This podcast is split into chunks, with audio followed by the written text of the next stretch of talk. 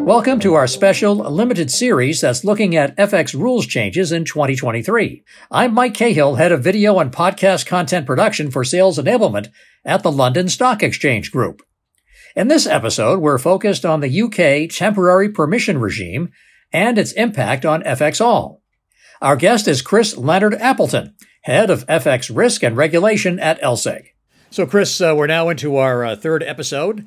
Uh, and uh, we're focusing on this episode on the UK temporary permission regime and the impact to FXall. So I guess I have to start right at the beginning. What is the UK's temporary permission regime and why is it important? Well, it, so the temporary permission regime was a regime that the UK implemented effectively to replicate passporting rights for European clients coming into the UK after Brexit. So obviously, while the UK was a member of the EU, European uh, financial firms could passport services into the UK. That stopped after Brexit. The TPR uh, just replicated those passporting rights. So, from a statutory perspective, um, the TPR ran for three years after Brexit. So, of course, from 1st of January 2024, uh, that, that legislative arrangement expires. And what it means is that all of those European firms who are using the TPR today will need to move to a permanent authorization in the UK by 2024 um, or cease doing business in the UK. So it's it's a big deal for uh, for European firms who you know have UK clients. So how does that directly affect FXall clients? You know, the people who work work with our products. Yeah, so I think I probably need to answer how it affects FXall because then it, you know that sort of explains how it affects our clients. So um, FXall today is authorized as an MTF in Ireland, um, and we use the TPR to allow UK customers to use FXall. So from the beginning of next year, we will be implementing a new UK MTF for uh, FXall, which we're in the process of um, doing the technology build for now. The net result of that is that by the end of this year, we will need to migrate all UK domiciled clients using FXall to that new MTF in London. So we're we're putting in a big program of work to enable that. There's quite a lot of work that we will need our clients to do. Um, but yeah, it, there's definitely going to be a, a little bit of upheaval for our UK clients and obviously their banks eh, to ensure they can continue to trade on FXall come January 2024. Are there a series of milestones that you need to reach with customers throughout 2023 to help them make this transition? Yeah, absolutely. So I think, first of all, our number one priority is to ensure a seamless migration and to ensure that come 1st of January 2024, clients have continuity of service. So um, there's a number of technology builds that we need to implement to enable the UK MTF. Um, the, the most major one is we will be releasing and packaging a new GUI. The, the, the reason for that is today, when one of our taker clients uses FXall, uh, there is a drop down in the GUI that designates what liquidity venue they're trading on. Um, UK MTF will need to appear in that drop down when we implement this. For UK customers whose only option will be UK MTF, from 1st of January, they will have to take that GUI upgrade. Otherwise, they won't be able to trade come the 1st.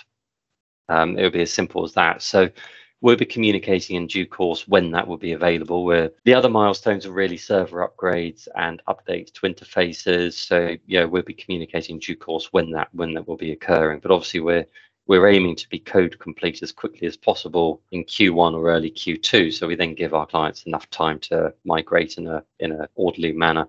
Yeah, I was going to ask you. So there's there's probably a lot of communication going on, even at this early stage, between LSEG and customers, right? Absolutely. So we communicated at the beginning of the year um, our intention to establish a new MTF in the UK. We will be communicating in the next couple of weeks with far more detail on what that means. I think our adage is to over communicate these items. So we will be communicating quite regularly uh, to our clients during the year to remind them that we need them to take action. Are you getting a sense at all? I mean, even at this early stage, that there is some anxiety on the customer level for these changes that are coming up? certainly on the bank side, there's a lot of focus on it already, which is very promising. Um, I know the banks have already been asking to see copies of the rule book for the new MTF, uh, what the contractual arrangements will be, what the remittance details will be, things like that. So we're seeing very good early engagement, um, and we, we uh, we'll be working hard to ensure that that continues over the year. And then uh, I'm sure there's a testing regime as well that you'll be going through towards in the second half of 2023. There are. So there's a number of actions that we'll be asking clients to take. I mean, the the GUI upgrade will be the critical one. That's that's very firmly on our critical path at the moment because of the number of clients who use the GUI. We will be asking clients to test both the taker side and the, the maker side API interfaces that they have with FXall. And obviously we'll communicate when you know the integration uh, environments are available for that. There's a number of other actions that we're going to be asking clients to do as well. So, for example, all UK individuals who use the MTF at the moment, because of the, the, the dual reporting nature that we're going to need to undertake to both the FCA and the Central Bank of Ireland from the 1st of January, we need to get updated um, what we call PII data, so personal identifiable uh, information from our clients. So we will be communicating very shortly, asking our UK-based traders and users to update that information in our in our portal as quickly as possible. This is obviously a new MTF, right? I mean, we an MTF in Ireland in, in the UK previously, but that was effectively mothballed when we transferred it to Ireland, which means we need to go through a new round of onboarding, notably because we need to capture new information and we need to undertake KYC on, on the clients that are moving over to our, our, our investment firm in, in London. So we will be asking those clients who are affected to complete new forms. Um, we'll be making those available as soon as possible.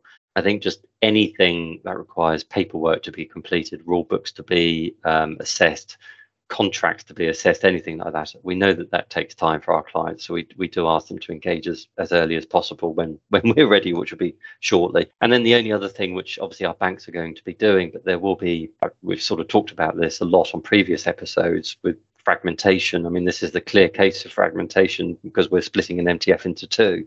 Some of our UK banks who will need to move over to the UK MTF will just need to ensure that they can continue trading with their EU clients on our EU MTF after the first. So it's not just the UK split, there's obviously an EU split that our UK banking community need to think about as well. And we'll be engaging with the banks that we think are affected as soon as possible. We would urge all of our banking community to you know, really do an assessment quite quickly on whether they're affected by this. Just a, a final question for this episode. This this sounds like a, a pretty big lift, both from the LSEG side and from the customer side. Well, as I say, we we will do everything we can to make this as seamless as possible for our clients. But yeah, there are a number of actions we need them to take. Yeah, we're we've done this quite a lot now um, over the last few years. So I think in terms of uh, migrating customers, setting up the technical infrastructure, and all that sort of stuff, yeah, I, I, I hope lessons have been learned from former years, and we'll do it in a pretty seamless way. But yes, I, I, would be lying if I said there's zero effort on the part of our customers with this. Very good, Chris. All right, thanks again for your time. Much appreciated. Thanks, Mike. Our guest has been Chris Leonard Appleton, head of FX risk and regulation at the London Stock Exchange Group. I'm Mike Cahill, and thank you all for listening.